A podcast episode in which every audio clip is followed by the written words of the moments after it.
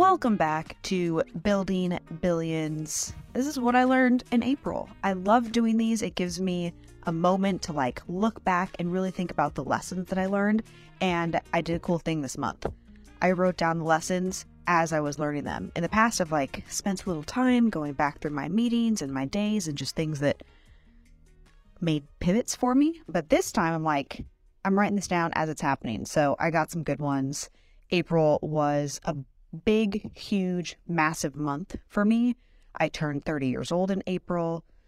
And with that came a lot of reflection, a lot of planning, a lot of reassessing. And so let's just dive into this. First lesson of April. This is not in chronological order. This is also not in order of importance. This is just what I wanted to start with. Motivation is your responsibility. Nobody is responsible for your motivation or for your lack of motivation. I was on a call with a business owner a few days ago, like at the tail end of April. A lot of epiphanies happen at the tail end of April. And the business owner was essentially telling me that it was my fault that another business owner wasn't motivated due to their comp plan. And I paused and I listened and it's like, wait a second that person's motivation is not my responsibility. That person should be motivated for whatever reasons drive them. And there could be a plethora of reasons. When you're a business owner, when you're trying to achieve something, you you take what you have and you use it to motivate you. If you're frustrated, if you're insecure, if you're feeling self-doubt, if you want to help a billion people and impact the world, whatever it is that is important to you, you fricking use that to create motivation. But it is not your responsibility to create motivation for someone else. That has to be an individualized choice. Sure, can you be a great example? Of course you can. But you can't motivate them. And any structure, any creation that you might have that inspires them, fantastic. You're doing your part for the world. I know that I oftentimes, whenever I want to act in a way that I know would not be inspirational and would be petty and would be just like the not good decision, but the, the decision that I feel like making, I think to myself, man, what if 20 year old Natalie was watching me? Like, would she be inspired by this or would she think, like, ew, why are you acting like this? And that in of itself is motivation for me to change my behavior. So I use 20 year old Natalie or if my employees saw me make this decision, or if I was on Instagram Live making this decision, how would I make the decision? And it always grounds me and centers me to say, okay, I'm gonna I'm gonna make it in this direction. So if you feel like there are people, maybe it's your sales team, maybe it's a business partner, maybe it's your significant other, and you are bearing the weight of their motivation, that is not on you. That is on them. And you can help them find those things. You can do what what it might take to to guide them along the path to be a source of inspiration, but ultimately it is not on you to motivate anybody but yourself. Number 2. The week of my birthday, I won't talk about this too much right now. Uh might be fun to share in the future. I created some content during it so that I could share in the future, but the week of my birthday from a business standpoint was really a shit show. Uh, there was just a lot of different moving parts, uh, a lot of bad news. And one of the mornings, remember I said I don't cry, especially like in public. One of the mornings, I think it was the morning of my, no, it wasn't morning of my birthday, morning before my birthday, hit with some really bad news. I started bawling. just like it was just a shit week. And we were flying up to New York for the Vogue event and meeting Sarah Jessica Parker and Gigi Hadid, which if you haven't checked out that episode, you totally should. Um, but I was on the flight and just like irritated. Like, why does this shit have to happen on this milestone that has been really important to me? And I I don't get in bad moods very often. I really don't. But in that moment, I could feel like I was getting myself in a bad mood. I was very negative. And then it dawned on me. I was like, wait a second. This is a moment versus my life. a moment versus my life. When I assess the moment, the moment fucking sucks. The moment's shitty. The moment there's uncertainty and there's doubt and there's frustration and there's anger. The moment is filled with all these emotions. But wait a second, like, let's take a step back and assess the life. I'm so proud of the work that I've put in to build the life that I have with Brandon, with our businesses, with our partners, with our team. Like, I'm, I can't even believe the life that I have today. You know, funny enough, I'm I'm back in New York. I have a really cool event that I'm here for, and I remember so vividly. It was 2017, and we were here in New York with some previous business partners, and it was for a meeting, but I wasn't really involved in the meeting. I wasn't invited to the meeting. I wasn't a participant, like I didn't actively work in that business at that time. And I just felt shitty about myself. I remember being in my hotel room the majority of the time because I didn't have any appointments. There there's so many big things and exciting events and stuff going on in New York City and I so clearly remember telling Brandon, I want to build a life where we have things to do here that are meaningful and are important and like where we're needed. And I, it, it was a turning point moment for me. And so now to be here, I have an interview and just like, I probably got to leave actually in like the next 10 minutes. I have an interview today, a dream freaking bucket list item of my life with Chanel. There's an event tonight and a couple of meetings throughout the day here. And I'm just, I, I took a shower this morning and was like, holy shit, this is my life. This is a life that I dreamed of. This is a life that I've always wanted. This is and it's it's going to get even better because there's now new levels to this life that I want. But in the moment when I was so frustrated a few weeks ago to change the mood, I just really had to remind myself, Natalie, you love your life. This moment is going to pass. You're going to be able to tell this story in three years from now or five years from now about all of the change because right now I'm in a season where it just doesn't feel like there's progress. It just feels hard and it feels tough and it just it feels kind of icky. And I know that it's it's gonna pop to another level, but the pop hasn't happened and it's probably gonna be a deferred pop. It's probably gonna pop in like a year and a half. Like this it's it's gonna take time. It's it's not an overnight thing. But recognizing, man, when you're having a moment that feels shitty, maybe your life doesn't feel great right now and maybe you need that moment to reset. My life did not feel great when I was in the hotel room almost seven years ago, re- really low on myself. So then you have to take the steps in order to make the changes to create the life that you want.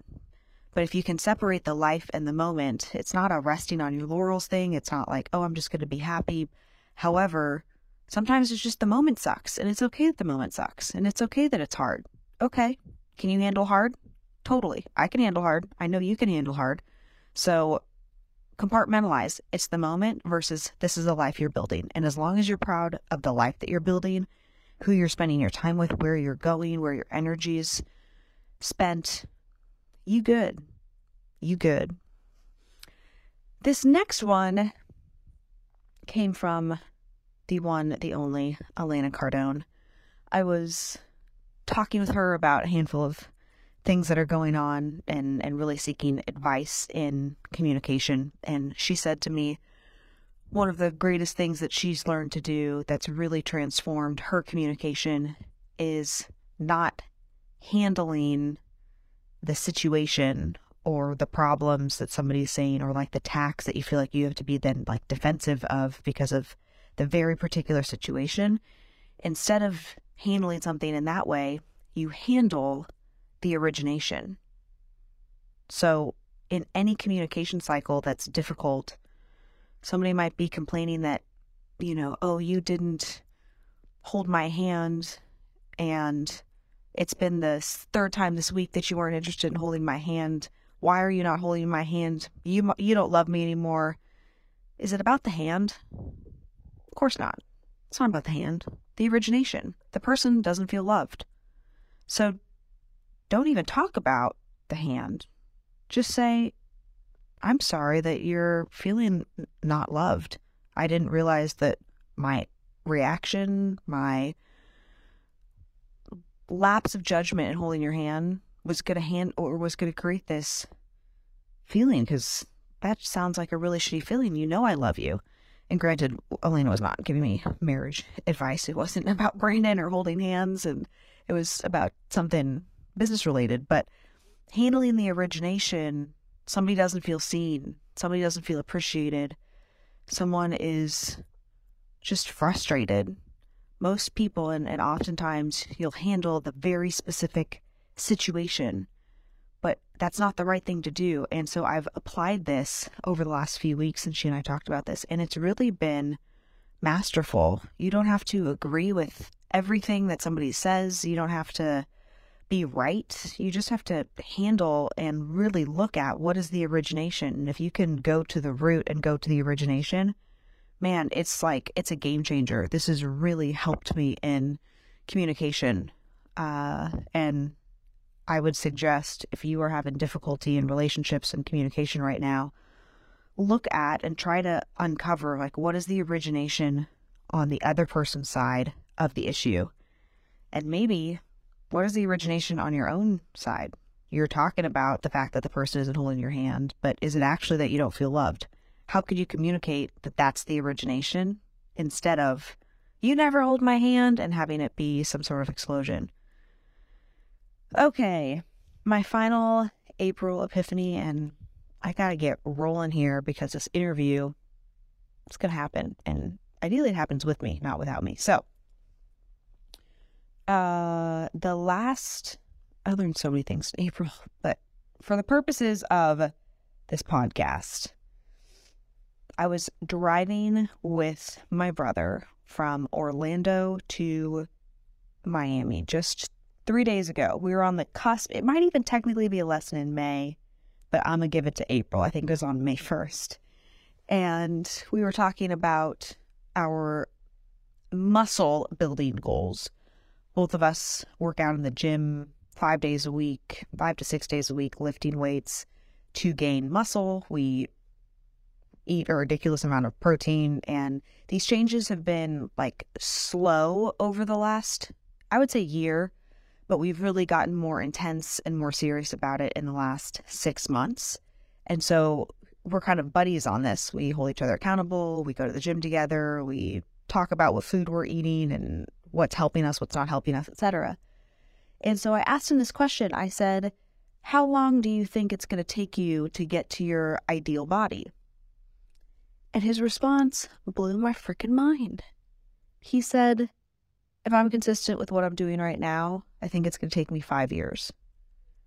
And like I gasped. it's like, what? Five years? Why do you think it's going to take you five years? And he proceeded to explain, you know, the science behind it and looking at other people's results and what their trajectory has been. And in order to build the amount of muscle, it's not something that happens in six months. It happens over years of being really consistent doing the work that he's doing. And all of a sudden, as soon as he said five years, it blew this thing for me that I have held on to since I was 10 years old that I've believed in, which is if I just go on some crash diet, I can have whatever body I want in 30 days. Like it's always a 30 day target. And the reality is, I've never successfully gotten to where I've wanted in 30 days. But still, in my mind, it's a 30 day thing. And when he said five years, it actually just like settled me into okay, I could be consistent with this for five years. Like it just like a mindset shift from months to years. And now, when I'm making choices, granted, it's been five days, but like, stick with me on this. It just doesn't feel like I'm depriving myself for a short period of time to get some short term goal. It it's changed my mindset to a lifestyle. And I couldn't have thought with five years, six months ago, a year ago, because it sounds daunting and it feels really hard and like you want a quick fix and a solution. So then you get some wins. But now I'm at a place where this this behavior has been consistent enough, and so I can look at five years and say, okay, when I'm 35 years old, I can see that it the result is going to be this. And it just like, and everything. What if you knew it was going to take five years? Would you be willing to put the work in?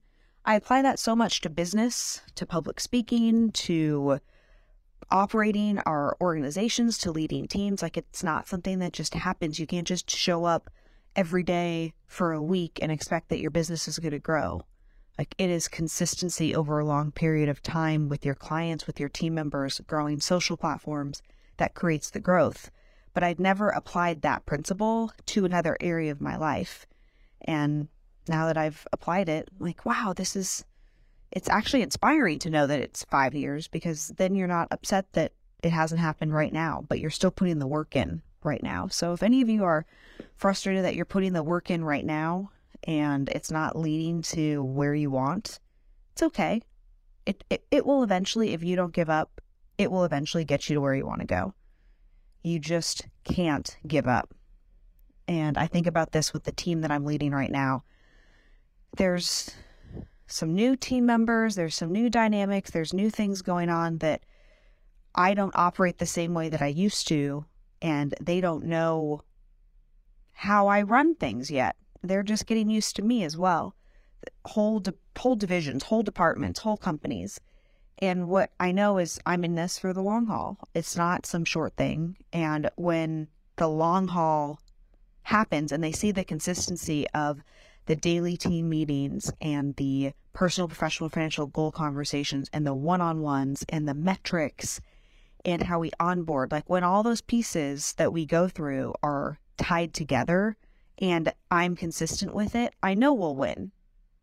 I have full confidence that we will win because we will continue to attract the right people who are interested in the long run of changing their lives. It's not like somebody comes into our environment and gets 10x overnight and within two weeks their whole life's changed and it was just such a magical experience. It takes time to build the confidence, and the consistency is actually what creates the confidence. And speaking of, you know, one on ones, PPFs, onboarding, all of that fun stuff, I know I have a People Essentials workshop coming up here in June. It's it's our most popular course. It sells out the fastest. Last time we had standing room only and actually had to move venues because it, the event was so oversold. So if you are trying to figure out this whole team thing, this team engagement thing, how you build a sustainable culture and a business that the team runs when the organization runs with a high performing team when you're not even there. Highly recommend you check out People Essentials. You can go to cardoneventures.com forward slash people to get your tickets and sign up. And I do it real fast because it's not going to be available for too long. With that, appreciate you. Make it a fantastic May or whatever month it is that you are listening to this. And looking forward to hanging with you next time on Building Billions. Don't forget to share this episode. If this helped you in any way, it would mean the world to me if you shared this so that this show can grow and so that other people can be impacted and learn these lessons from what we're learning as we're building this billion dollar business.